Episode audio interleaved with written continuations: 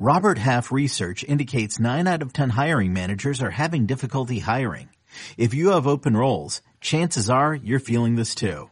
That's why you need Robert Half. Our specialized recruiting professionals engage with our proprietary AI to connect businesses of all sizes with highly skilled talent in finance and accounting, technology, marketing and creative, legal, and administrative and customer support. At Robert Half, we know talent. Visit roberthalf.com today.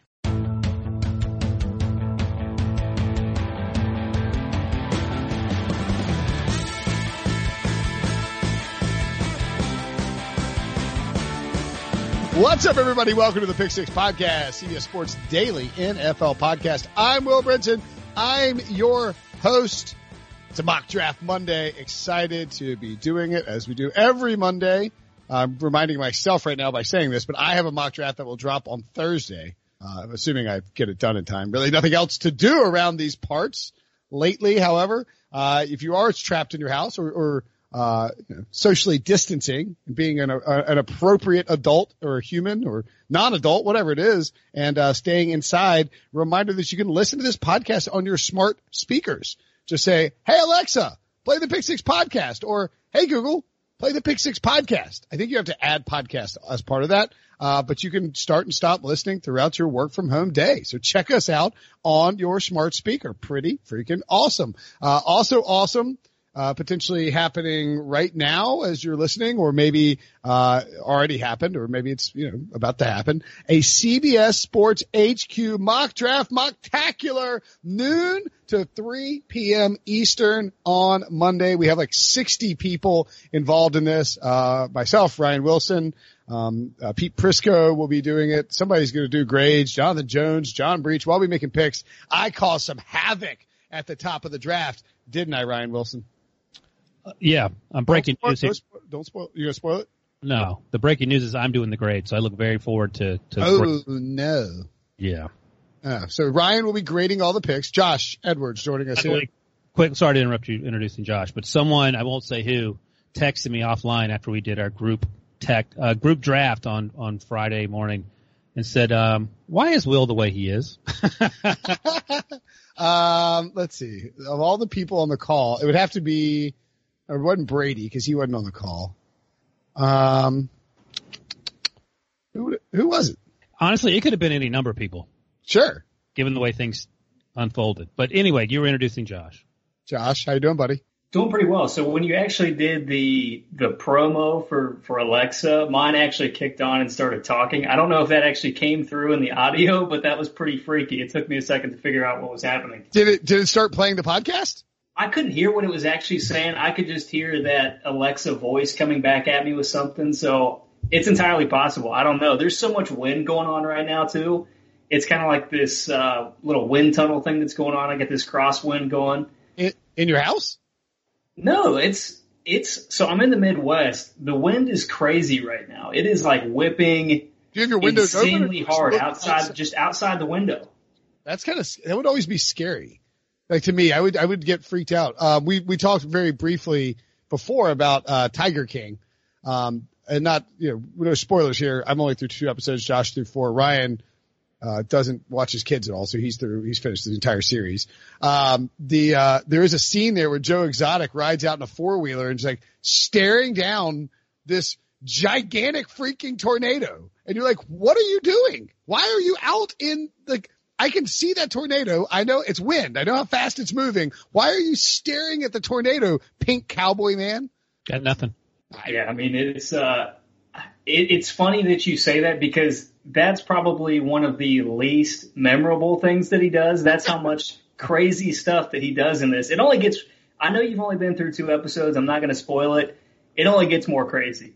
Yeah, uh, I just my wife and I are watching it together. We need you got to have shows during this time. Um, you guys uh, holding up okay uh, in terms of um, quarantining and uh, and being inside.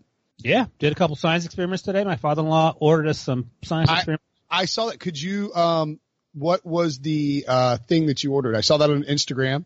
What are you on? You, somehow Ryan was like Ryan Wilson 007 underscore 007 on Twitter, and he somehow has Ryan Wilson on Instagram. Like, how did that even happen? How did you get? There's got to be a billion Ryan Wilsons in the world, and you somehow got Ryan Wilson for Instagram. That's really impressive.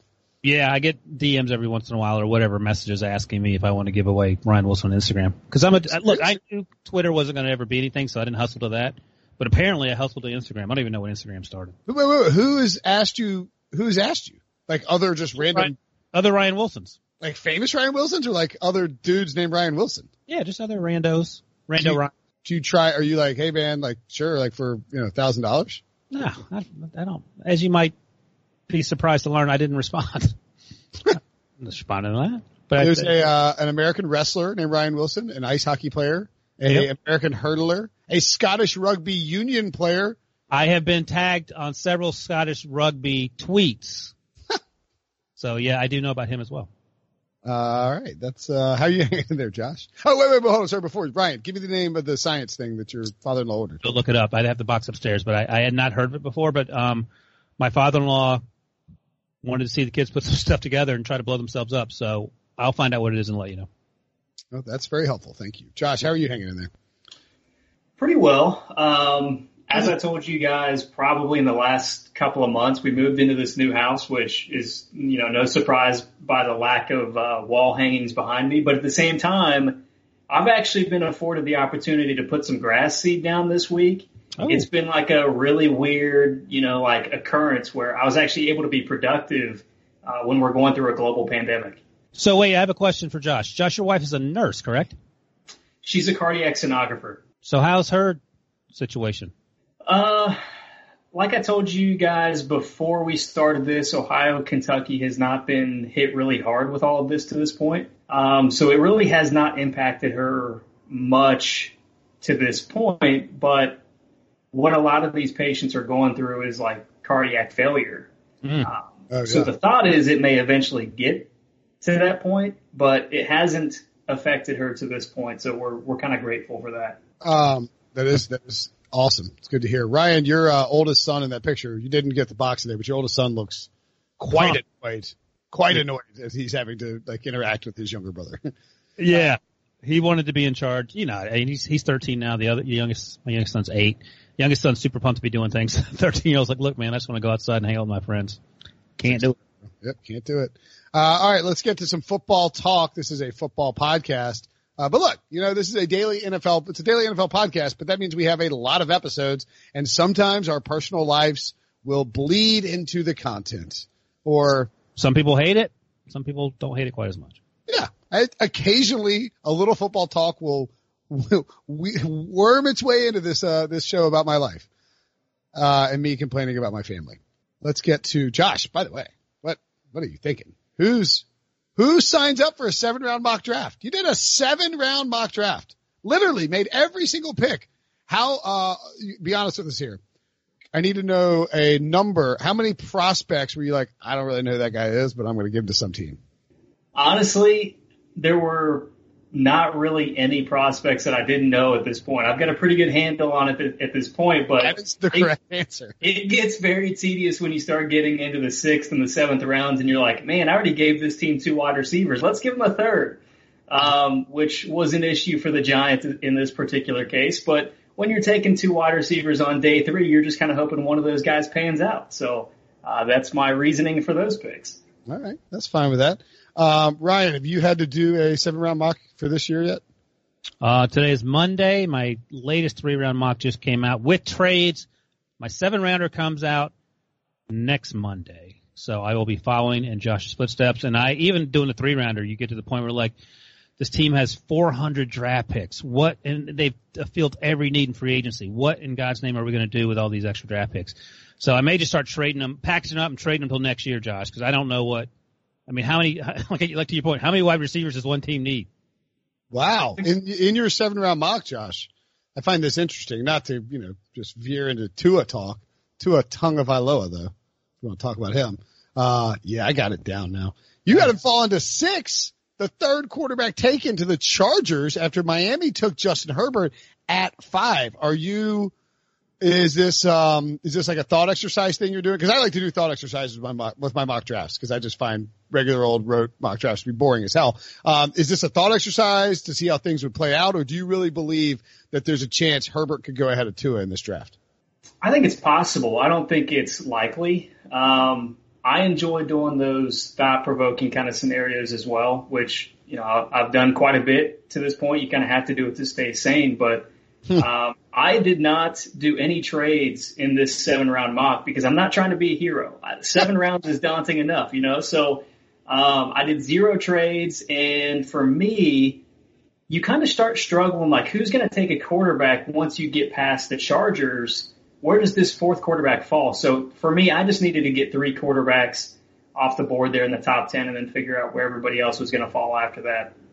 Ryan, your thoughts on Tua's status these days? I know that you and to your credit, you've been sort of hitting that drum lightly that you, the buzz you hear is that the medicals might not be as good as the rosy picture being painted out there. And you've been saying that for a while now. Any, any update from your, uh, sources?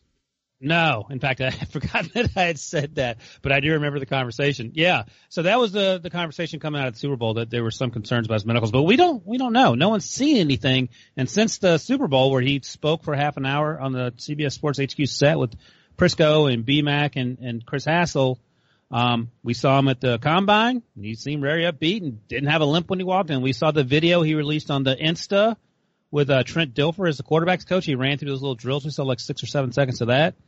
I don't know what like I don't know what to make of that if you're an NFL team. I suppose you can get an independent uh, physical and okay, but I, I feel like it's going to be all systems go. I feel like he's going to be one of the first quarterbacks taken. Josh obviously has him going uh, third, but if he told me he went second and the the Dolphins traded up for him, at this point I would have no choice but to believe you. They tried to bring him in before the NFL shut shuttered its doors. They got Jordan Love in. They did not get a chance to bring in Tua. So clearly they're interested. I don't know if that's a smokescreen, but I, I would suspect it's not since they're not a good football team that needs a quarterback. Yeah, and you actually had them, Ryan. Uh, we're going to talk about some tra- teams that can trade up or down. You had the Dolphins trading up to number three, I assume, to take Jerry Jeudy. Yep. They took, uh, no, they took Willie Jeudy, Jerry's brother, because they turned in the wrong card. Yeah, so they trade up to three to get Tua. They give up, uh, pick number five and their first second round pick, pick number 39. That's actually pretty rich for going up from two spots. Dolphins obviously go back to five, get 39, but the, the Dolphins, I mean, excuse me, the, the Lions, and the Lions also send like a fourth round pick just to, to make the numbers work out a little better in case, you know, if you look at the draft value chart, it's not exactly a, a, tit for tat trade. So this, that fourth rounder, that 109th pick levels it out a little bit. But um, even if they didn't, why why were you unwilling then to trade with me? As the GM of the Washington Redskins on our mock draft conference call. Why, why did you decline to, to give me a reasonable bounty for the number two overall pick? All I wanted was five and 18 and you said no in front of everybody. You embarrassed me publicly, humiliated me. You, let's be honest, you embarrass yourself. I'll put this to Josh and he can, he can be the arbiter. So, um, if you're the, the, the Dolphins there at number five, do you want to trade up to two? Where in my mind, the, the uh, Redskins don't have as much leverage. Let's be honest. They ain't taking a quarterback. Well, uh, I, they, Dan Snyder might. So five and eighteen to move up to well, two. No, but in all seriousness, like like if Ron Rivera is really in charge of this thing, and he doesn't like Dwayne Haskins, I mean, and two is there, and two is let's say two is we don't even know how healthy he is, and you're still going to win three football games next year. That's the problem. Yeah, but, like, but like, if if if if you're Ron Rivera and you don't believe in Dwayne Haskins, I don't think they're going to take him. But like, here's the argument: is that if you don't believe in Dwayne Haskins or you're unsure about Dwayne Haskins, then you and like, and you believe that Tua is a legitimate prospect, you have to make that move. Now, I think there's smoke screening, and I think that Dan Snyder would probably put the kibosh on it. But I mean, Josh, don't you think that like, like it's a different? It's like, uh, don't you think that like uh the Josh the the Josh Allen situation and Kyler Murray with the Cardinals to sort of open teams up to the idea that you can just dive right back into the quarterback pool? Josh Rosen, Josh Rosen. Did I say Josh Allen? Josh Rosen. I do that all the time. I was asking Josh a question about a player named Josh and it really confused my brain. It's understandable. I, it's totally understandable, but is it? Does, does Washington need, I mean, Washington's got Kyle Allen now too. I mean, do they need a quarterback now? I mean, you know, so, um, no, I would not. That, that was that was a Kyle Allen joke. Sorry. yeah, sorry. It was so Ryan, Ryan asked earlier if I would take number five and number 18 in exchange for number two. And honestly, I would need more if I'm going to trade down out of that position and possibly give up Chase Allen or Chase Young. See, now you're messing with me. Everyone's to, out. Uh, to go with, to go with Josh Allen. So for me, I would need more to trade down from number two. But at the same time, I think we're kind of getting through the phase where we've actually believed that Washington might take a quarterback. That was one of the exercises I did early in the process where I gave them to Tua Tagovailoa. But honestly, as time has passed, I don't think that's likely at all. I think it's more likely they just stay put and take Chase Young. Well, Here, I'll say this quickly. If Tua was 100% healthy, I would take him over Kyler Murray like a year ago if I'm Steve Keim. And in that case, then maybe I'm thinking about it. If nothing else, it gives you more leverage as Ron Rivera.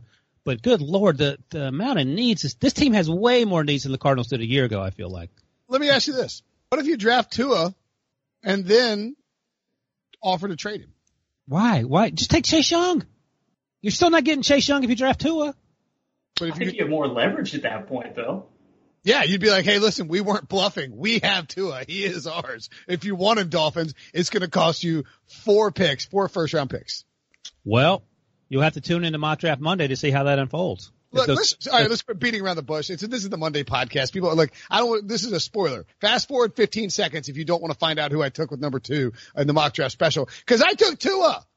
I took Tua and it was a spite play and I'm going to have to justify it on a freaking TV show on Monday because, or today because I was like, all right, this is obvious. I'm at two. You know, let's figure out how to do a trade. I said, hey, would anybody like to trade? And I gave him 24 hours notice. And we get on a conference call. I was like, Wilson, tell me what you will give me to move from number two to number five. And Ryan goes, no. No, I said, I'm not doing it, dum dum, because you don't have any leverage. And then and I said, I will take Tua if you don't trade with me. And you're like, no, you won't. I was like, yeah, watch me. I'm a lunatic. I did not say no, you won't. I probably said something like go ahead, and, and that was your cue to go ahead because BMAC has the number three pick with the Detroit Lions, and I had the the Dolphins picks, and I was about to do a deal with with BMAC, and then um, as you might expect, spiteful Brinson. By the way, I'm watching I'm watching the final season of, of Curb finally, so you're basically the spite store. Yes, yes, I'm Latte Larry's. You're Latte Larry. this Curb season has been unbelievable, by the way. Yeah. Uh, uh, what? Uh, yeah, he's like he's like dating um, uh, uh, uh, girl's sister, but uh, she's the girl from Always Sunny, uh, Sweet Dee. Uh, what, um, what, what's your, just, look, let's just get it out there. What's your grade going to be? Go ahead and spoil it. It's fine. It rhymes with failure. That's not a, is there a letter that rhymes with failure? The first letter, F. That's not really a rhyme. That's not how rhymes work. But I, I get you. Are you really going to give me an F for the two of it? Josh, what would you give someone who took two and number two overall out of spite? yeah, spite wouldn't be the strongest reasoning I would use to take a quarterback at number two overall, but uh, you know, I'm I'm a firm believer that you got to get the quarterback position right. So if you don't have it right, if they don't believe Dwayne Haskins is the answer, then you have to consider Tua. I, you know, if Tua is healthy, I think he's the better option at quarterback. But at the same time, I just don't think it's it's likely for Washington at this point. But one question, because I did watch last week's live mock draft special guys did a fantastic job. But one question I had for Will, how surprised were you to get Pete's only a A in the entire draft? Did you see my face? I was surprised I hadn't become a meme yet. I was shocked. What, was that? what pick was that? Uh, Henry Ruggs, I think. Oh yeah, yeah, okay. To the Broncos. I was, I, he was, I was, he started firing up. I was like, oh my god, he's gonna give me another F? This is ridiculous. Uh, then he gave me an A, it was an A plus, right? I think so. Yeah. yeah. Uh, of course, this also led to me getting absolutely blowtorched by uh, Dan Katz, uh, Barstool Big Cat, on Pardon My Take over my background here. Um, if you didn't hear it, go listen to like, is it Friday show, Deba? Friday show where you guys played it for the mailbag. They played the clip, and I mean, Dan, I mean, just rips me to shreds. Like the if if if this if the setup behind me, and you guys can see it, people can see it on video all the time. Like if if my setup was something I put together like right when quarantine started, it'd be fine. But like it's been this way for three years, so that's sort of that's sort of depressing. And unfortunately, I have to do spite shelves now, shame shelves, shame shelves now. Uh, but I have to wait one or two weeks before I put these shelves in, just out of pure, you know, because I don't want to be humiliated.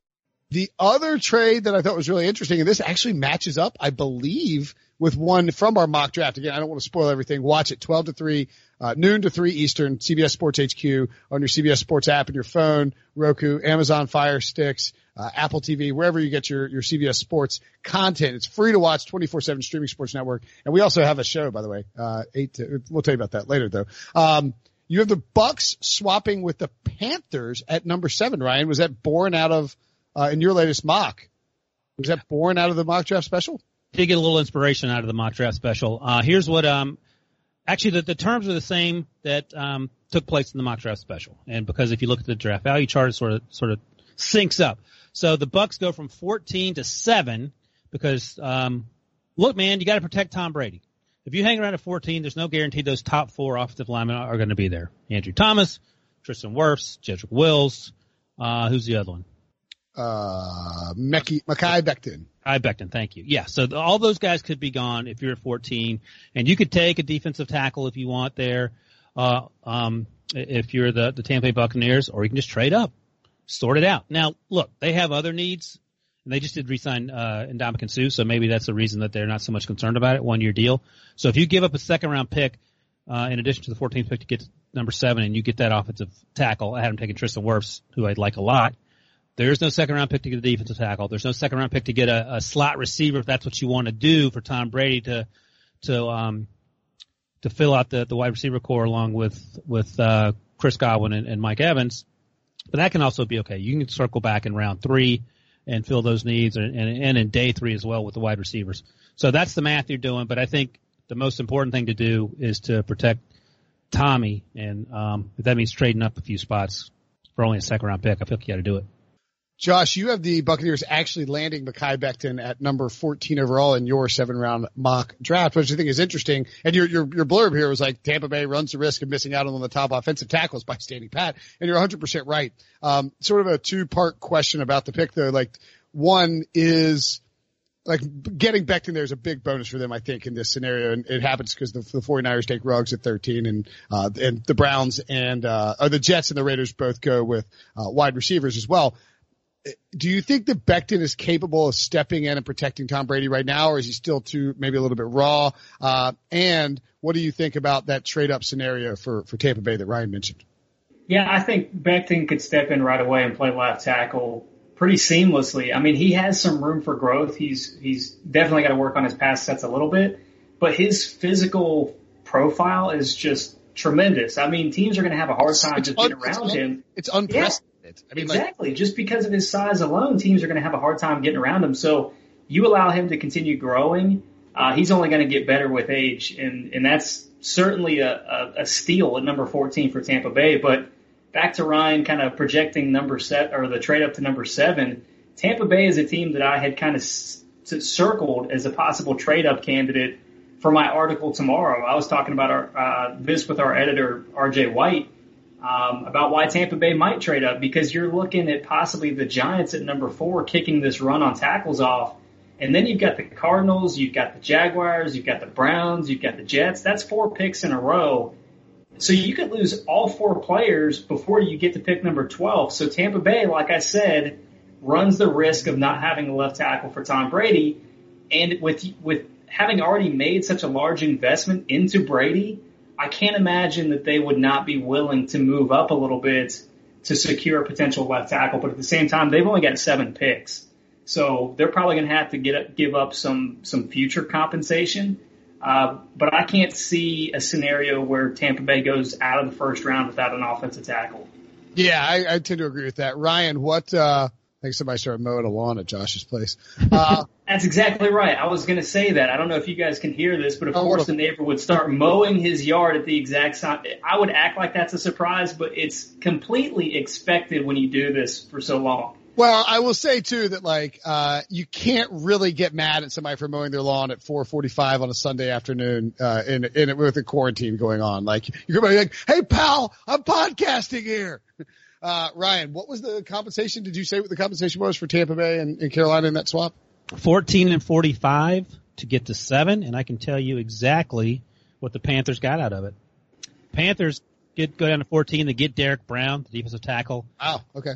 Out of um, Auburn, and then at 45, they get cornerback Bryce Hall out of UVA, who I actually liked a lot. He got hurt Uh, he missed uh, like the second half of the season, I, I think, with an ankle injury is what it was. But if he had come out a year ago, I think he would have been a first round pick. He, he's he's a really good physical cornerback, and um, right there you get the best defensive tackle in the class, and you get one of the one of the best cornerbacks. Uh, that's not a bad haul for just going down seven spots.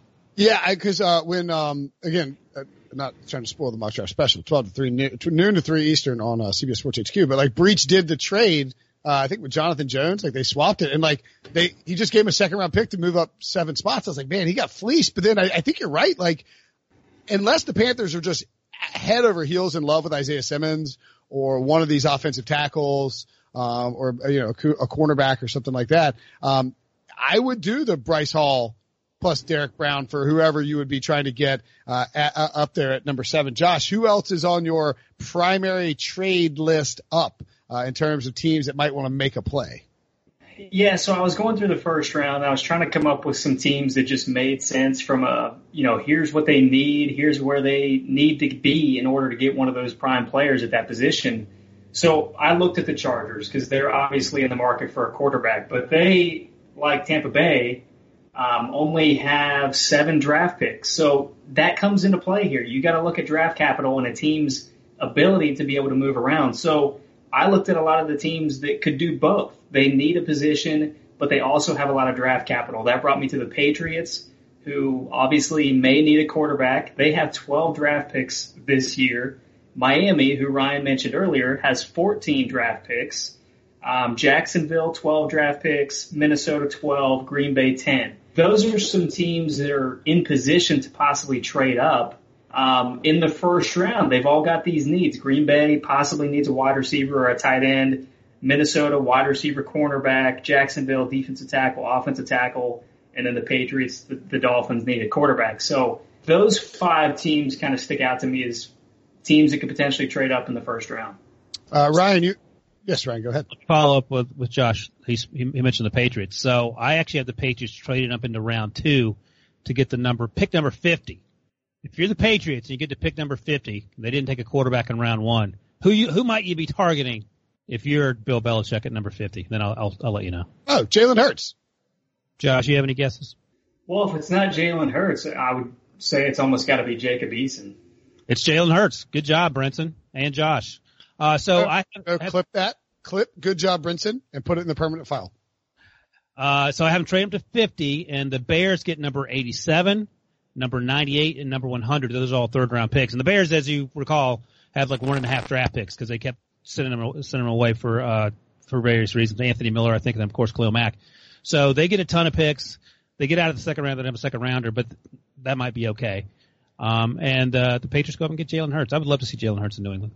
I really think there's something to this idea that, and it's sort of floated like in va- vaguely around in NFL circles for the last few years, but that Bill Belichick might want to try his hand at a mobile quarterback. And he's behind the curve in terms of the, you know, the, the, the money ball economic as, aspect of it. Uh, but because, but that's just because Tom Brady managed to age gracefully. Like otherwise, you know what I mean? Like, like it does feel like he would want to try and test out something. And like maybe, maybe, you know, the Saints were worried that the Pats were going to come get Taysom Hill and that's why they used a first round 10 or something like, you know what I mean? It just feels like there's something legitimate to that. Well, how about this? Two words. Cam Newton. Sure. athletic as you want to be.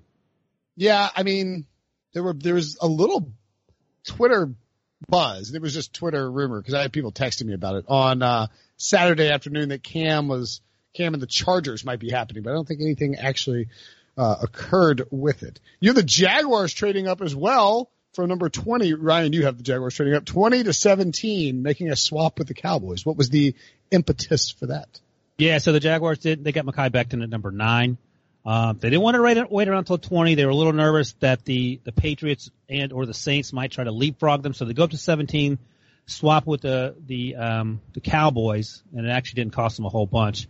It cost them, um, 17th pick, and the Dallas gets that 20th pick, and then, and two, four, I think a fourth and fifth rounder. Um, but they get to 17, they take Jordan Love. Oh, that's a little spicy. At the quarterback situation. So look, man, Gardner Minshew, is he the answer? We don't know. Nick Foles obviously isn't. So there is no plan B behind that. Go get that franchise quarterback. Let him sit for as long as you possibly can. And uh, then one less thing, you know, we just talked about Tua going number two. Well, the Jaguars moving up three spots doesn't seem insane if they really like Jordan Love. What's the lowest you think Jordan Love could go, Josh?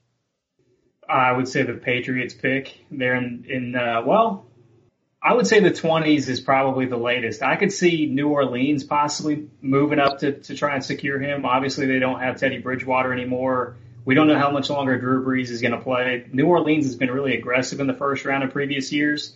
That's one scenario I could see play out. I actually love Ryan's suggestion of the Jaguars because as well as Gardner Minshew played last year, I don't know if he's got the the, the talent level that's going to be able to get them to where they want to be. So you kind of throw another dart at the board, possibly get a franchise quarterback with, with Jordan Love after getting your top tackle prospect in Becton earlier in the draft. I think that's, that's, that's a really great first day scenario for Jacksonville, a team that has a lot of draft capital and, and, and certainly needs to use it in some capacity. Might as well, uh, benefit them in the long run. Hmm. Yeah, I think the, uh, the Jordan Love thing is interesting. It feels like this guy might be the byproduct of a bizarre. I, like, are you in on Jordan Love, Ryan, as an actual prospect? Yeah, I like him a lot. He Okay. played a terrible football team last year. So you would be okay using a first round pick on him? Oh, 100%. I don't know if he'll be there at 20. Like, um, yeah, I like him better than Justin Herbert. Oh, okay. Is he any chance he could creep up above Tua on your list? No, if Tua's not healthy, yeah, of course. But no, Tua's Tua's one B to Joe Burrow and Tua's 100%. Tua's awesome. We just sort of forget that because our lasting image of him is crumpled in the turf against Mississippi State because he was in that game at the end of the first half for no clear reason. Yeah, man. I was out. I was just, just coming from mowing my lawn, watching that. Like, what is he doing out there? And then like the announcers are even like, "Yeah, Tua demanded to go back out there." Boom, and he just gets crushed. Uh, trade down candidates. Here, let me do. Let me uh, add one more real quick before we move on. I had one more trade up into the first round. The Browns at number ten got Javon Kinlaw because all the offensive linemen were gone. So at 32, the Chiefs don't really have a huge need. They could take, you know, I, I think you and Josh both like running backs there occasionally. Um, they could draft a defense, uh, uh, a cornerback, but the Browns trade up from 42 to from was it 42? From 41 to 32 to get back into the end of the first round and take an offensive lineman, Ezra Cleveland. It cost them the 41st pick and then um, a compensatory pick, 97 in the third round.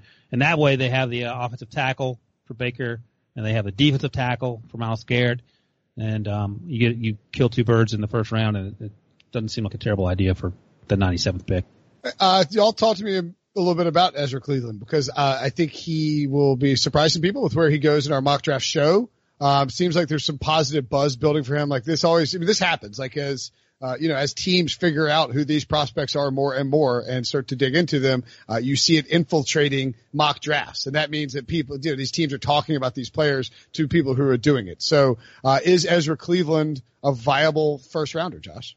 Absolutely. I, I mean, I really like this film. I was a little bit surprised he wasn't getting more attention in the first round.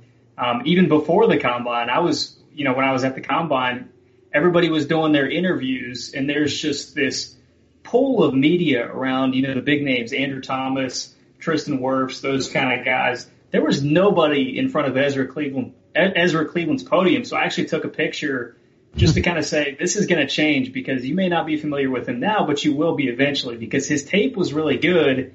And then he comes out and blows everybody away with his combine performance. And that was when he arrived. Everybody kind of started considering him as a first round pick at that point. Um, he's just a really clean prospect. I think that's a that's a fantastic pick for a team that needs an offensive tackle at the end of at, at the end of the first round. If Cleveland can't get one of their four offensive tackles in number ten, uh, which would be pretty disappointing, I think Ezra Cleveland is a really strong option for them in the back of the, in, in the back of the first round. Ryan, what's the gap here between uh, Ezra Cleveland and uh, Thomas, Becton, and uh, uh, who's the other guy? Who am I forgetting? Wirfs, Thomas, Wills, Becton. Wills. Thank you. Uh, here's the thing, like he's extremely athletic, and you even saw that sort of before he went to the combine. Um, and Cleveland did a lot of one-on-one blocking. Like he was required to handle the edge rusher time and time and time again, and he did it really, really well. There are issues about his, his strength. He needs to get stronger, but you said that about every offensive lineman. Uh, and the other issue that, that some, some, that will concern some people is that who did Boise State play? And that's sort of the same argument you have about Curtis Weaver, their edge rusher, who put up some insane numbers. He's not nearly as athletic as Cleveland, but Boise State doesn't really play anyone. They play Florida State, I think, in the, in the week one game. Um, and but, Florida State team stunk too. Yeah, I mean, I think Cam Akers had a long touchdown run, but and Josh knows that Florida State offensive line was dog doo doo. So I mean, he basically did that by himself. So that's the thing. You're sort of projecting how is how is Cleveland going to be, Ezra Cleveland going to be in Cleveland, uh, having not played against some, you know, the, the, the Power Five all the time. But I, I think at the bottom of the first round, it, it's it's almost a no brainer. So he he's not nearly as refined as some of the guys we've talked about. Um, he's not nearly as strong as Mekhi Becton, but no one is. But um, he can come in right away and have success. That offensive line, especially the left tackle position, is a huge question mark in Cleveland after Joe Thomas left. And now they have Jack Conklin. So uh, it steps in the right direction to protect Baker Mayfield and make Stefanski's job easier. All right. Uh, what about trade down? We mentioned the Redskins, of course. Uh, of course, the Lions make sense at three. Ryan had them trading with the Dolphins uh, in that spot. Maybe, maybe the Giants could trade down. It would be to. I mean, look, if the Giants are there and Tua's on the board, if Tua's if, if the if the Redskins and and the Lions stand pat and take their guys because you know the Dolphins aren't willing to pay to come up to get Tua or they they have concerns about the health or they maybe they just want to go with Justin Herbert and Dave Gettleman sitting there at number four with Tua uh, on the clock with Tua still on the board. This is a guy who's never in his in in, in all his years running, uh, you know, a, a franchise as a GM has never traded back out of his first, never traded up or back out of his first round pick. He just doesn't move. He stands pat. He takes the same thing. I think it would be a real signal to everyone that the analytics group, the computer folk, if you if you prefer, uh, have have an actual uh, influence on the Giants front office if the Giants were to make a move back. No question. I mean, I, I think it was brought up on Pick Six earlier this week that it kind of seems like analytics has already started to play a role in their decision making because taking or, or signing a cornerback to such a large deal like they did with James Bradberry is not something that they would have done um, under Dave Gettleman in the past. So, you know, times are times are changing. It, it's going to be this 2020 NFL draft where team personnel has like five, seven people in the room making picks over a teleconference. I mean, this is a wacky draft as it is. So it would only compound things to uh, to have Dave Gettleman draft or trade back. I think that's a possible scenario. Somebody in the top five is going to do it, whether it's the Lions, the Redskins, or the Giants. Somebody's going to do some moving, so one of those two teams, the Dolphins or the Chargers, can move up and take Tua. Josh mentioned um, only having potentially five or seven people in the draft room. Maybe they'll change the card key, and Dave Gettleman can't even get in and maybe that'll solve the problem. I like to imagine Dave Gettleman walking around like the office or like the Giants office, and he like goes up to some like like new kid that they hired, like some analytics kid who's like, he's like, you look at I got the, I got an email on this phone. It's incredible. It's you know, it's like so like like you can you can browse the internet and look at comics on here. It's unbelievable. Something of that nature. I don't know if that was a good Dave Gettleman or not. Probably. Yeah, not. it changes, but every time I could sort of see Dave. I, I do change my Dave Gettleman impersonation every single time. Like there, he was uh, some sort of low level mafia informant type. Uh, all right, let's. Uh, anybody else that uh, could be a trade down candidate? We mentioned the Panthers. Anybody else uh, that you guys have in mind? Well, I mentioned the Chiefs as well um, at the bottom of the first round because they really have nothing. The Ravens like to trade down a lot. I mean, historically, but if there's like a linebacker, the Kenneth Murray, Patrick Queen, you would imagine they, they would go after that. Uh, Debo would probably not be happy if the Eagles traded down from 21 and missed out on a wide receiver. So, um, what?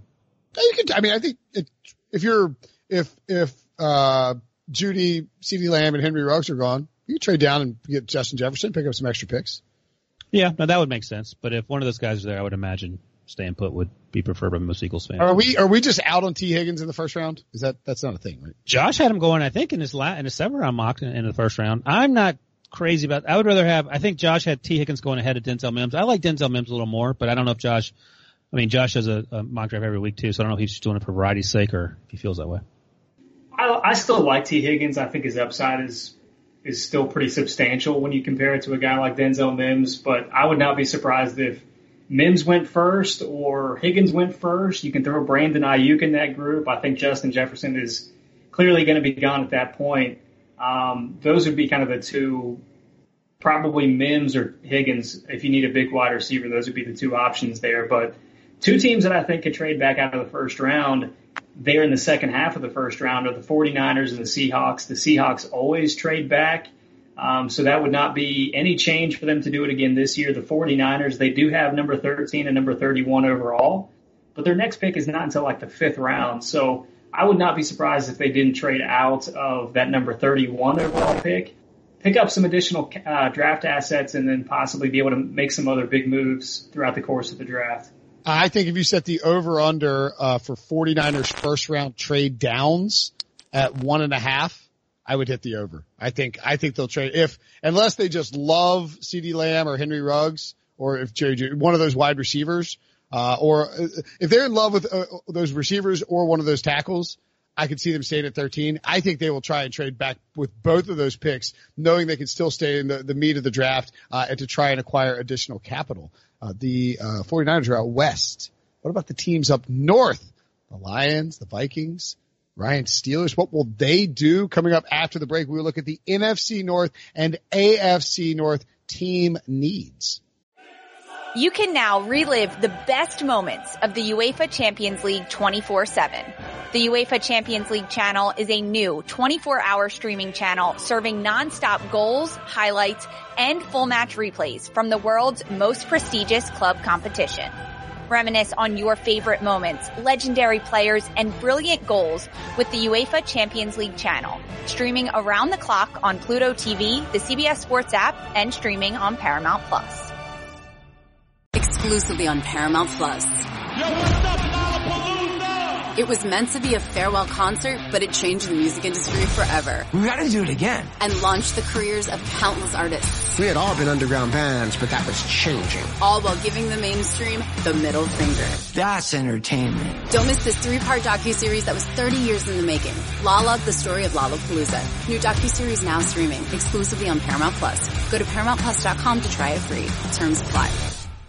Let's start with Detroit, the Detroit Lions, and Matt Patricia, your favorite person, Ryan. Uh, Mm-hmm. what's, uh, what's the biggest need for the Lions right now? Well, they need a cornerback because they traded Darius Slay to the Eagles. Who do I have them taking? Oh, I have them trading down taking Isaiah Simmons. So, um, they have need at, at linebacker and they, they, they can fill that obviously with Isaiah Simmons who can play just about everywhere. Um, you could get an edge rusher if you want. Trey Flowers is there, but they need to improve their edge rush. Um, who else I haven't taken? Let me see throughout the three rounders. Would you rather have uh, Jeff Okudah or Isaiah Simmons plus an extra pick? Oh, Isaiah Simmons is an extra pick. I love Okudah too. By the way, so I had him taking Isaiah Simmons and in, in this sort of trade down with the Dolphin scenario. They got Xavier McKinney at the top of round two, and then a few picks later they got Jonathan Taylor, a running back. So they do have needs of running back too. on Johnson, obviously he's the only show in town, but you might want to help uh, Matthew Stafford. And um, so those are those are three sort of needs that I targeted. But I think cornerback is probably number one. I had them circling back on the round three, getting Cameron Dantzler, who I like, but he ran really slow at the combine. How do you see them approaching this draft, Josh? Well, I, we talked about this previously. Matt Patricia, I mean, this is probably his last year, so he's got to make. It's put, it's put up or shut up. I mean, Martha Firestone Ford, which by the way, she so she was Firestone initially. Was that like Firestone Tire? Like she married the tire, like the tire heiress married uh, uh, a, motor magnet. It's incredible. Is that right? I'm just making it up as we go. Like I haven't even bothered to look at Wikipedia. I assume Debo will handle that. Um, anyway, you continue on. Sorry.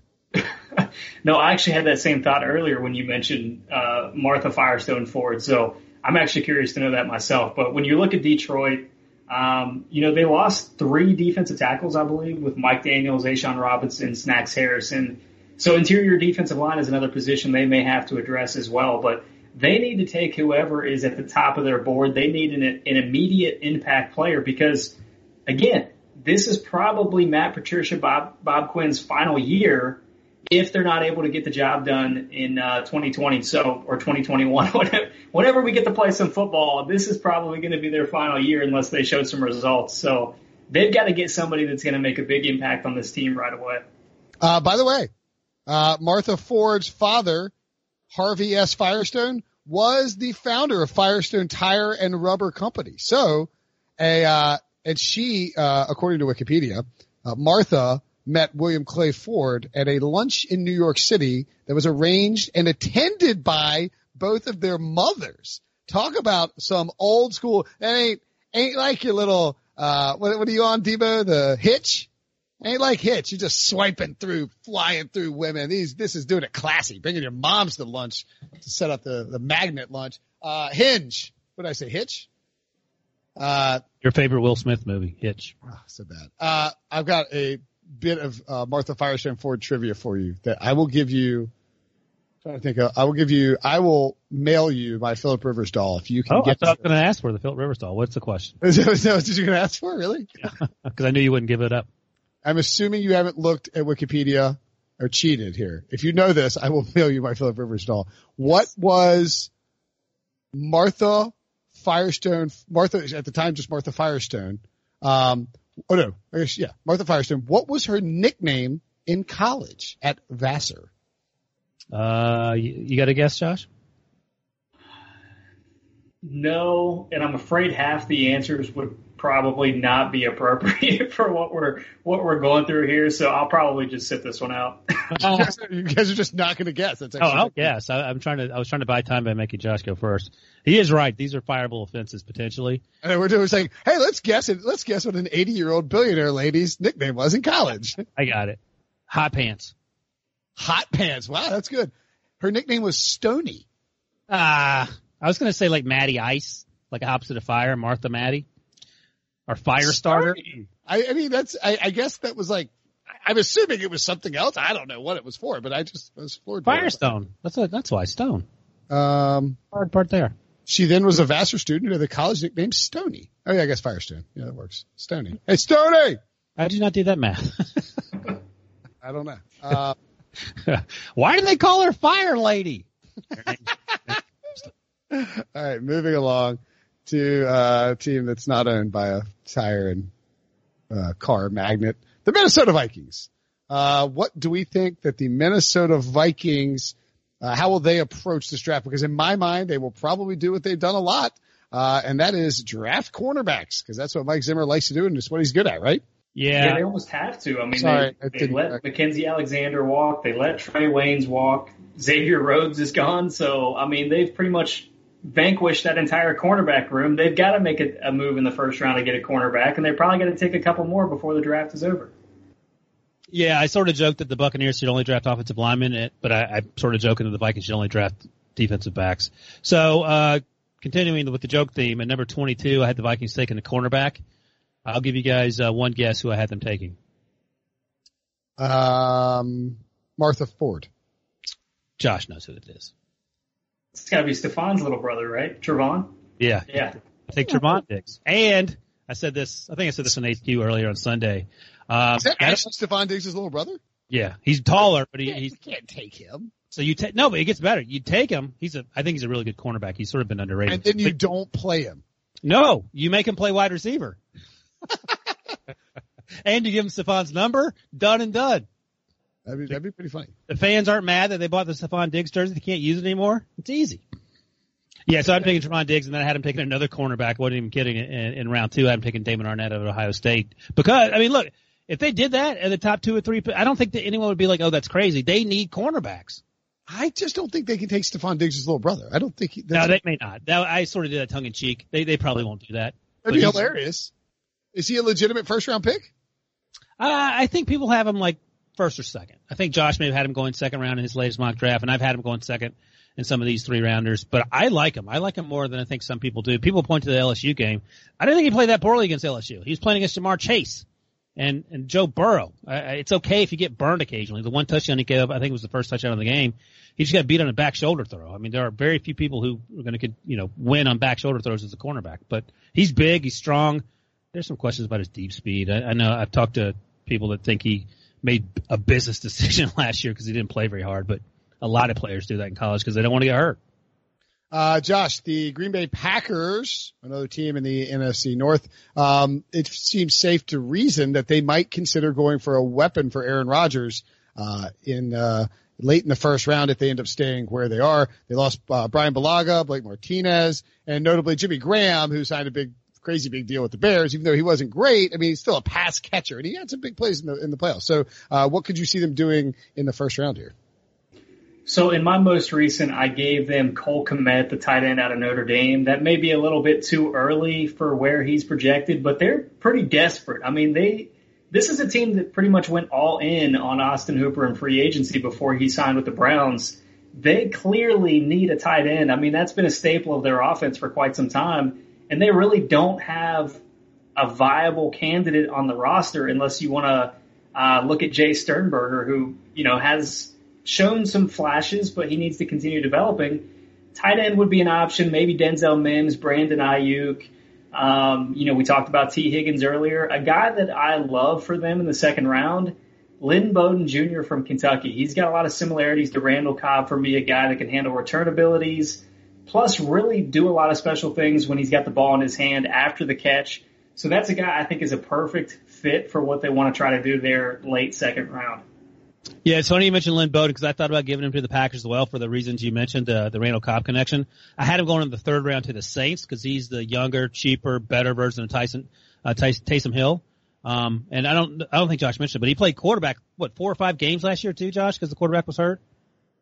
Yeah, he played about half the season. Um, they did not throw many passes with him at quarterback, which probably hampered the likes of some of their other wide receivers that were on the roster. But he is just incredible when you get him in space. I mean, you've got him in the phone booth. He can make guys miss. He's got that kind of agility. It's it's pretty special. I don't know if um, how many people have actually watched him play, but he's he's a pretty special talent. Oh yeah, he uh, he played quarterback in the bowl game against uh, Virginia Tech and had a I want to say he had a really good day or maybe oh no he ran the ball like crazy he had 34 rushing attempts for 233 yards. I mean, the dude was all over the place, making people miss left and right. Yeah, that's be, that's an interesting play. I like that idea. Get the ball in his hands, use him as a modern weapon. All right, let's move along to, unless you got something else you want to add to the Packers, let's move along through to the Bears, the Chicago Bears. I don't, what are you, Ryan Pace, go do whatever you want to do. It's going to be bad. It's not going to work out. Uh, they don't have a pick until number 43 and um, you have them taking Jacob Eason, Ryan? Yeah, I do. Back to back weeks. They need a quarterback. Did we talk about this already? I don't know if we talked about it last week. Um, they need a quarterback. And Jacob, I think I like Jacob Eason more than most people. He had a, the first half of the season, he was really good. Can, can, I, can I just say, by the way, that I don't think, I know that they need a quarterback. I don't think Ryan Pace thinks they need a quarterback. And well, there's a big difference between what we think what the reality is and what he thinks. I will say this. I think Ryan Pace knows they need a quarterback, but he can't say it out loud because he's tied his wagon to Mr. Trubisky. And Mr. Trubisky is running as fast as he can over the edge of that cliff. And Ryan Pace can go right. I don't know what Ryan Pace thinks. He knows how this is going to end. It's going to end with him getting fired probably in, what is this, March? Probably in 10, 10 11 months. Um, because, you know, Nick Foles is going to come in.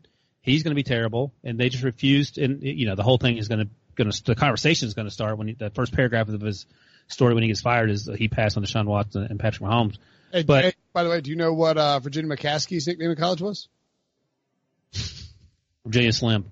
that's, that's, actually pretty good. I, I'm joking. I have no idea. We're not yeah. going to Anyway, continue on. Sorry. Yeah, so I have them taking Jacob Eason at 43. They have a ton of other needs, but this is also the scenario we talked about before the break where I had the Patriots trade them to 50 so the Bears could get a bunch of draft picks in the third round. I had them take, taking Michael uh, Ojemudia, the uh, cornerback out of Iowa, and then uh, Saahdiq Charles, the the offensive tackle at LSU, and then Tyler Johnson, uh, the controversial wide receiver out of Minnesota. I like him. I like him a lot, Tyler Johnson. But you talk to people like, eh, he doesn't do anything that sort of blows you away, but he puts up crazy numbers. Anyway, four picks, three picks are better than one for the Bears because they need a need a bunch of stuff to to fix that team. Sorry, Josh, dive on in on the uh, Bears if you want. So they've got 43, they've got 50. You could talk about a lot of the same players in that range. Trevon Diggs, uh, who we mentioned earlier, that could possibly solve a cornerback issue. Noah Igbinoghene from Auburn, Jeff Gladney from TCU, Jaylon Johnson from Utah. Um, they need some interior offensive linemen. Netane Muti from Fresno State, Lloyd Cushenberry from LSU, Cesar Ruiz from Michigan, and Robert Hunt, a guy who I really love. I talked to somebody at the combine who um, is a big fan of Robert Hunt from Louisiana Lafayette because he played right tackle last year, but his upside as an interior offensive lineman is is pretty special. I mean, obviously you got to project that quite a bit, uh, but he could have a really bright future along the interior offensive line. So I think you'll see him end up going in the second round, uh, possibly to the Bears, who, as we noted previously need an interior offensive lineman. I will say this, by the way, Josh had the Steelers taking Robert Hunt in the second round. I'm fully on board with that pick. Cool. I like it. I I don't know how I'm down this bizarre rabbit hole of elderly female NFL owners on Wikipedia. Like I'm like reading, I'm like, it's like doing, you guys are talking, I was doing a deep dive reading into Virginia McCaskey's history. I find those ladies so fascinating. Uh, let's talk about the AFC North teams. Before we do, I should point out that the Pick Six podcast show, if you listen to this podcast on a daily basis, why not get some more of it? Watch us on CBS Sports HQ, our 24-7 streaming sports network every single weeknight, Monday through Friday. Uh, it turns out that not only did we do an okay job on the show, but uh, they liked us. Uh, the feedback I got was um, the two the two the two uh, quotes that we can put on our movie uh, our movie when you do the when, when, poster.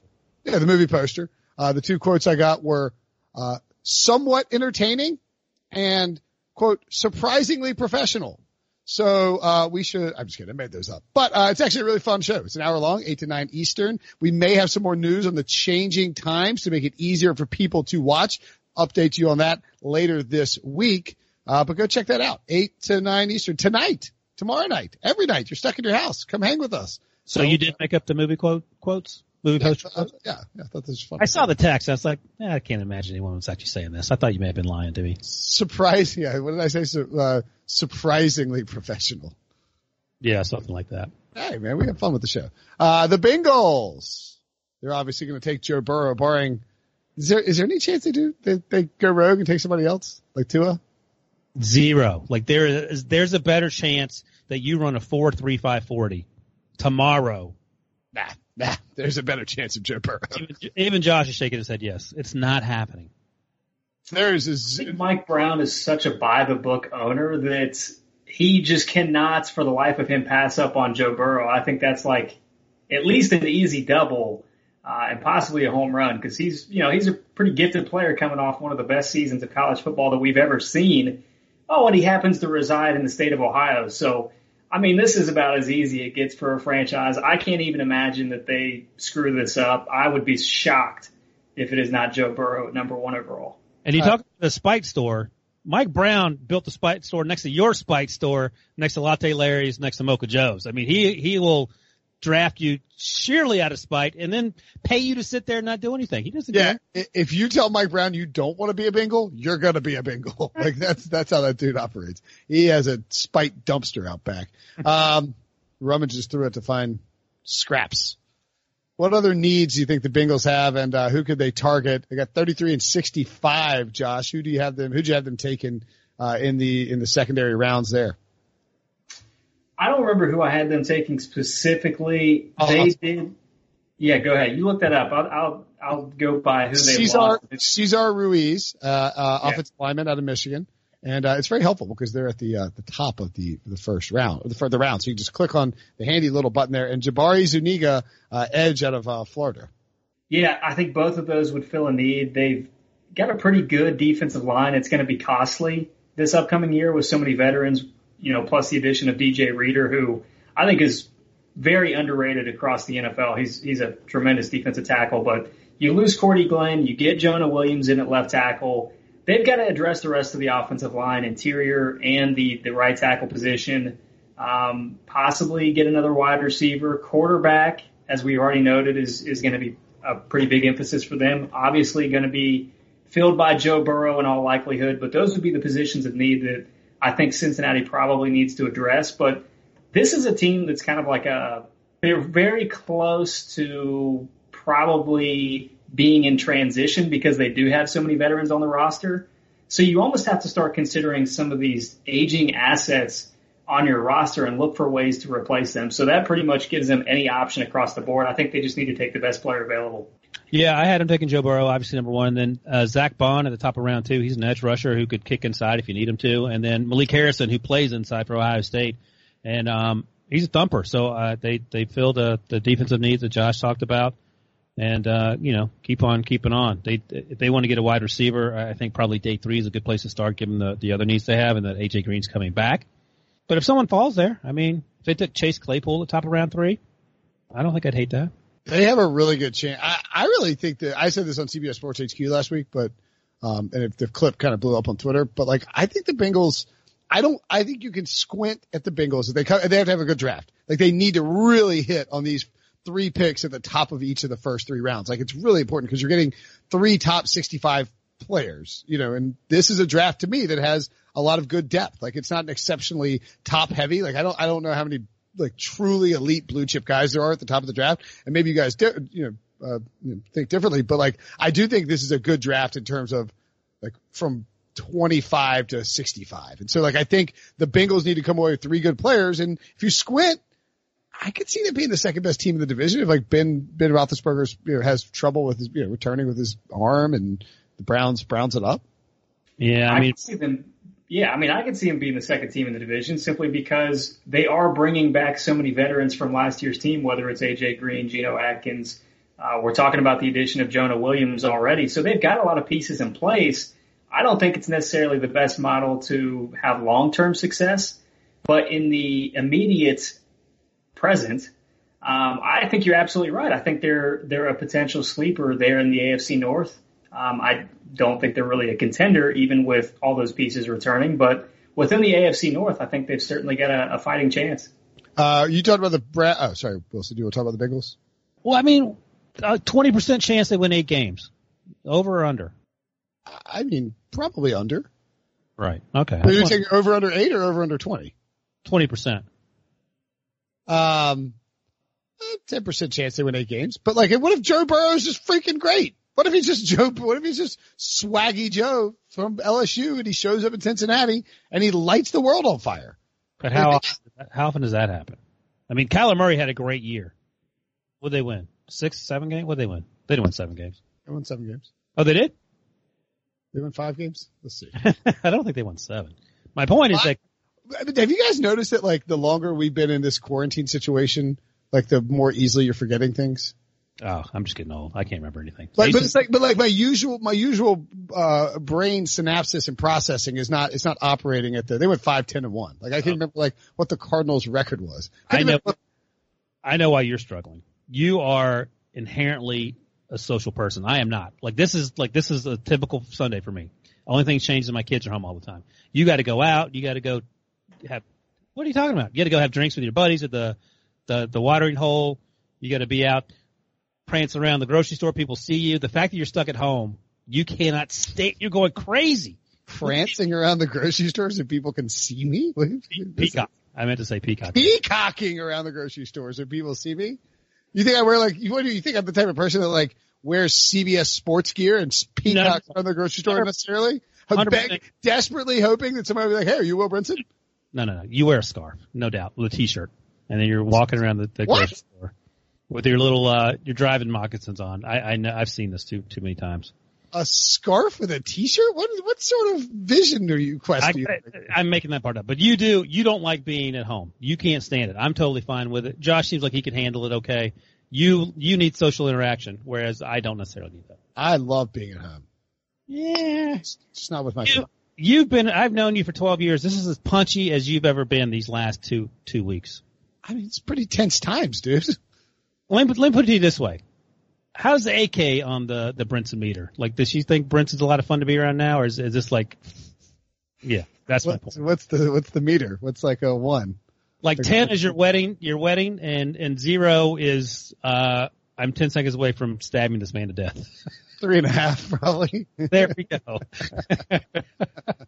Yeah. I just wish people could have seen the little uh, sh- the little shoulder shimmy dance that Ryan did there to, to describe Will when he's peacocking. yeah. The, um, I, I think that AK and I have, um, An understanding.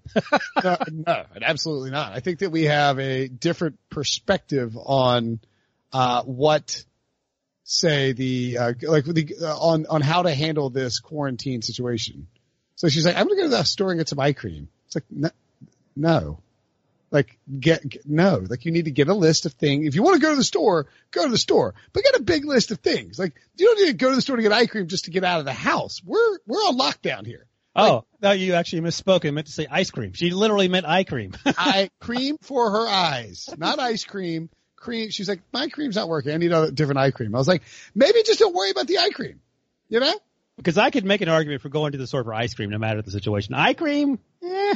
That's She's like, she was like, I want to go to the beach with, and see my mom. Her mom is now insistent that we come down with Robbie. And she was like, can you go? I was like, well, one, we've been ordered not to leave our homes by the government. Uh, two, I have to work all the time. She's like, mm. I'm like, I don't know. What do you want me to do? I gotta work. Debo won't let me off this podcast. Um, all right, let's move on. The Browns, we mentioned that they could, uh, I don't need to air my personal laundry on here. Too late. Yep. Uh, you mentioned the Browns could trade up into the first round. Um, could they, Ryan, trade up from 10 if they're worried? Because you haven't taken Javon Kinlaw. Could they be worried about missing out on one of those offensive linemen to make a play up, you think? Yeah, they love, I mean, I mentioned Ezra Cleveland at the bottom of the first round. He's not in the top four conversation. He's probably not top five if you like Josh Jones, and I like Josh Jones. So yeah, they could certainly trade up, and it, it depends on how serious um, they are about addressing that left tackle position. We mentioned Jack Conklin. I just saw Chris Hubbard, the right tackle they signed from Pittsburgh, just took uh, re- restructured his deal. Um, he could even play guard if you need him to. They need help there too. So if they want, if they feel like the final piece is uh, Mekhi Becton or Tristan Wirfs moving over to the left side or Andrew Thomas, they could certainly go up there and do that. And I, I don't think, trying to think how far would they have to go up? Maybe two or three spots, maybe to the Panthers at seven, and, and they should be in good shape. Josh, your thoughts on Cleveland and their setup right now? Yeah, I think if they were to miss out on the top four tackle options, I think even a trade down is possible there. Um, just to possibly move down, get some extra draft capital, and still take a Josh Jones, an Austin Jackson, or, or an Ezra Cleveland, one of that second tier of offensive tackles. But I like what they've done this offseason. I think they've they've added a lot of veterans on one year deals um, to kind of put a band aid on some of those uh, little cuts that they've had over the past couple of years. I think that gives them a lot of flexibility in the draft. So I would still look for them to take an offensive tackle at number 10 if one is there. Uh, but if one is not there, I could see them trading down as well. They've got some other needs, whether it be at the linebacker position or, or safety. Those would be the, the two primary positions that I would look for them to target or defensive tackle. So three. Fun fact. Dee Haslam, part owner of the. What's her fun fact? She and uh, Jimmy, oh Jimmy fired up to Max Haslam. They were classmates at the Webb School in Knoxville in high school, but didn't actually start dating until after uh, college at Tennessee. How about that? That is, I don't know if I call it fun. Interesting. Uh, it's the first, it's the only really thing I could dig out of. Uh, All right. um, and it just happened to be talking about the Browns. This, uh, I thought it was interesting. They listed uh, on Wikipedia, it's like a lot of uh, female team owners are listed. So I, I don't know that I, I so like Minority owners, perhaps. Ford is one of 10 female, 10 female NFL team owners. The others are Virginia McCaskey, Kim Pegula, sure, uh, Carol Davis of the LA Ra- Las Vegas Raiders, right? Huh. Dee Haslam, Amy Adams Strunk, yes, uh, Gayle Benson, of course, Janice McNair, uh, Denise DeBartolo York, Oh yeah, and uh, Jody Allen. I didn't realize we had 10 female owners. I didn't either. Cool. Moving along to the Pittsburgh Steelers. Sure, I'm not even looking at the rundown at this point. Moving along to the Baltimore Ravens. they have number 28 overall, a very good roster. Um, they have as well 55 and 60. That's two nice little picks there. Um, they lost Hayden Hurst in that trade to Atlanta. Uh, Michael Pierce, Marshal Yanda to retirement, but they did add Calais Campbell, uh, in that trade with Jacksonville. The Michael Brockers, uh, deal fell apart because of physical and Brockers ended up going back to the Rams. What direction could you see them going here, Josh? I think linebacker, edge, those are still a couple areas of need. Um, Marshal Yanda, of course, retiring. They'll probably have to address that at some point as well. But uh, even running back, I've talked about running back, which, you know, again, is kind of a luxury, but this is a team that is set up pretty well. I would have liked it a lot better if they had Michael Brockers, but they did at least get Derek Wolfe um, from Denver and free agency. So they're set up pretty well to just kind of take the best player available across a couple of positions. So you're talking about possibly Zack Baun there at the end of the first round, possibly Patrick Queen from LSU if he's if he slides. Um, that could be an option for them as well. I think you're looking for them to address that middle unit there on defense is is uh, their first pick at least in in the first round. So let me run this. Actually, I like the their three round mock draft a lot. I just sort of looked at it for the first time. So let me run this by you, Josh. Tell me what you think about this. They take Kenneth Murray in the first round, the linebacker out of Oklahoma. Josh Uche, the edge rusher out of Michigan, and Michael Pittman Jr., the wide receiver out of USC in rounds two. Round three, another guy, we talked about Lynn Bowden earlier from Kentucky. I like Antonio Gibson a lot in sort of that same sort of versatility role. The, the kid out of Memphis who played both wide receiver and running back will probably be a running back, uh, in the NFL. He ran like a four three something in the combine. So he's built like a Mack truck. And then finally, Adam Trautman with the very last pick, uh, uh, of the third round, the compensatory pick, the, the tight end of Dayton, who had a really good season, uh, for FCS, the FCS Flyers. Yeah, I think that would be a, a really good haul for them. I love Josh Uche. He doesn't get enough conversation, I think, is um, a potential. I don't think he's going to slip into the first round, but I think he could easily be justified as an early day two pick um, because he has so much potential off the edge. I don't think that Michigan really cut him loose this past year. But you talk about adding him and Kenneth Murray, who Kenneth Murray is one of my favorite prospects because he's such an active linebacker. He's the perfect type of player that you want playing the off ball position in today's NFL because he's capable of covering every single blade of grass. So you're talking about adding those two guys to your defense that already has Calais Campbell and, and some of these other key defensive pieces. Obviously, their secondary is in really good shape. I mean, you're setting up something really special in Baltimore to go with a, with an offense that's already ranking as one of the best in the league. So I think that'd be just a. It, it's hard to put a grade on it, um, but that would be as close to ideal as you could probably get if you're a Ravens fan. All right, dig it. Uh, last one, the Pittsburgh Steelers. Ryan, Steelers. They do not have a first round pick, but you know what, Ryan? Nobody minds because they got Minkah Fitzpatrick. And as we talked about, I think on our CBS Sports HQ show, maybe on Friday, they all blend together at this point. Uh, mea culpa. We blasted the Steelers for that trade during, real time. You sort of blindly, you know, stood up for it. Uh, but you ended up, you know what? They say, uh, what my dad like to say, uh, uh, a blind blind hog finds an acorn every now and then too, and uh, you ended up being correct. Did he, does he really say that? Yeah, you never heard that say? Not a blind hog. Blind pig? What?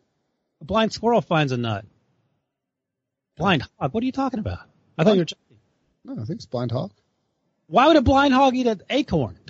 I don't know. Look at Josh. Josh's like, what have I gotten myself into? blind hog saying? No, it's a blind squirrel. Even a blind squirrel finds a nut. I actually was saying that over you as you were saying that I blind. No, it's blind hog. Blind hog finds a, finds an acorn. Have you ever heard that, Josh? I've never heard that. And, you know, I think back to the conversation that we had earlier on the podcast where you were saying that you're starting to forget things the longer that we're cooped up. I feel like this is possibly one of those scenarios. Did you just Google like uh, willbrinson.com for that quote to come up? Because I can't imagine. I'm, I'm currently Googling, do pigs eat acorns? There's nothing else I would imagine I do. All right. Well, I'm sure someone will let you know. whoa, whoa, whoa, whoa, whoa, whoa. Whoa. Pigs eat acorns, pal. But is it a saying? That's my, that's my, Yes, blind pig finds an acorn. It, it's, it's just a saying. You've heard that, Debo? No, but the internet is now telling me it is real. I, I was on your side until Look at that. a All moment right. ago. Here's an example of Brinson blindly falling into something that actually I, I, I blind hog. No, no, no, that's not true at all. I, I said the saying correctly. You called me a crazy person. I never heard that. We Turns out, up, turns out you're the acorn, pal. we, we grew up 70 miles from each other. I never heard that. So back to the Steelers. Uh, Clyde Edwards-Helaire again in the second round. I'm going to keep doing this and I'm going to will it into existence. I think, uh, Josh had Clyde Edwards-Helaire going a little higher. Yeah, and I know Josh loves him. I love him so much too. And I, if he falls to the Steelers at 49, they don't draft him. I'll be extremely angry. And then their other, their other only pick, 102, the comp pick in the third round, I'm taking, uh, Jabari Zuniga, who we talked about. Um, we'll see where he goes. He could go higher than this. It, the injuries are, are somewhat concerning for people, but, um, they need edge help. Bud Dupree's on that, on that, um, on that one year franchise deal. So, uh, make that defense even better. Well, they'll solve their edge problems next year when they add the third Watt brother, though. That's that's the plan, right? Oh, there you go. Maybe they should have Watt play edge. Problem solved. That's exactly right. So, you know, I look at the Steelers. Obviously, they added Eric Ebron, but they still need to add a, a tight end, in my opinion. Um, Clyde Edwards-Helaire at the running back position. I was slow to kind of rank him as highly as I did because of his size. But if you just watch him play, I mean, he is fantastic at, at what he does. So I think that'd be a great fit for what Pittsburgh wants to do and give them a little bit more explosion. They kind of lost that this past year with um, some of their injuries, and they had to put Benny Snell back there, who is a little less explosive. than what you would expect from Clyde Edwards-Helaire. But interior defensive line, you let Javon Hargrave leave, who, like DJ Reader, I think is is pretty underrated in terms of uh, interior defensive linemen in the NFL. But edge rusher, interior offensive line, interior defensive line. What about quarterback? Do they need to? I mean, do you what? When do you consider a quarterback? Do you target the position in free agency, possibly Cam Newton? Or is there a sweet spot in this draft where you say, you know what, maybe this is the time for Pittsburgh to take a quarterback?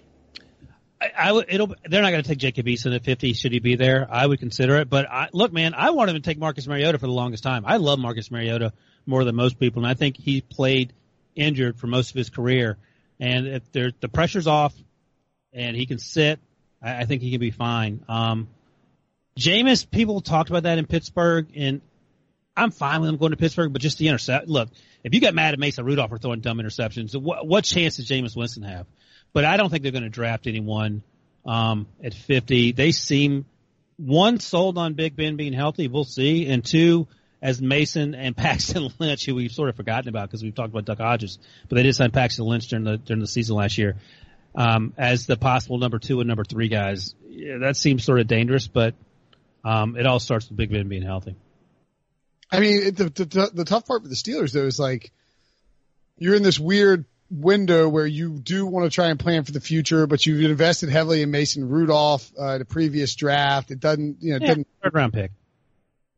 heavy investment. He, he sucked last year, so I think that gives you some indication of how things are going to go.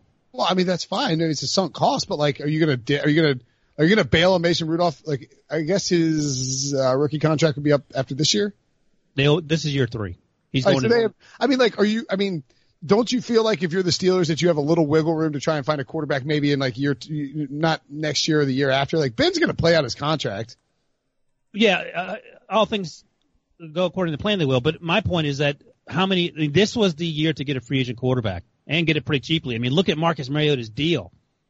Uh, I don't know if the Steelers called anyone. I don't think they did because they they seemed to make it clear they were all in on the guys they had. But dude, sign Marcus Mariota. What is Marcus Mar- Mariota sign? A two year deal? Sign Yeah. a two year deal. See what happens. All right.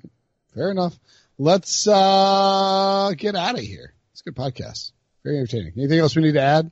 Brady, Uh, check out the mock draft mocktacular 12 noon to 3 Eastern on Monday. You can watch it on CBS Sports HQ, our free 24-7 streaming sports network. You can probably, uh, get, uh, live clips of it if you haven't, if you didn't see it. Uh, follow us on Twitter, uh, Jay Edwards CBS. Is that right, Josh? Just Edwards CBS now. Oh, CBS fancy. Ryan Yep, is, uh, yeah. 06 R Wilson one two three four underscore CBS on Twitter. Easy to find, very catchy. Uh, no, I'm just kidding. He's Ryan Wilson CBS. They have a bunch of great mock drafts coming up, and we have a Brady Quinn football show. The return of Brady Quinn. Hey, I texted Brady and said, "Will you, I, will you watch me play Madden and uh, be my offensive coordinator?" What do you think Brady's response was? Uh, no. He I'd say that was a generous way of saying that.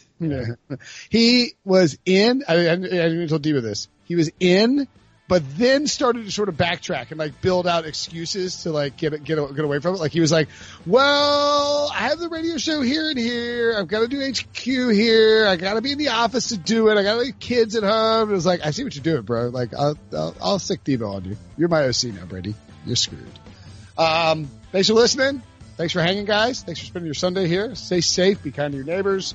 Uh, for Josh and Ryan, I'm Will. Make sure to subscribe, rate, and review. We'll see you tomorrow.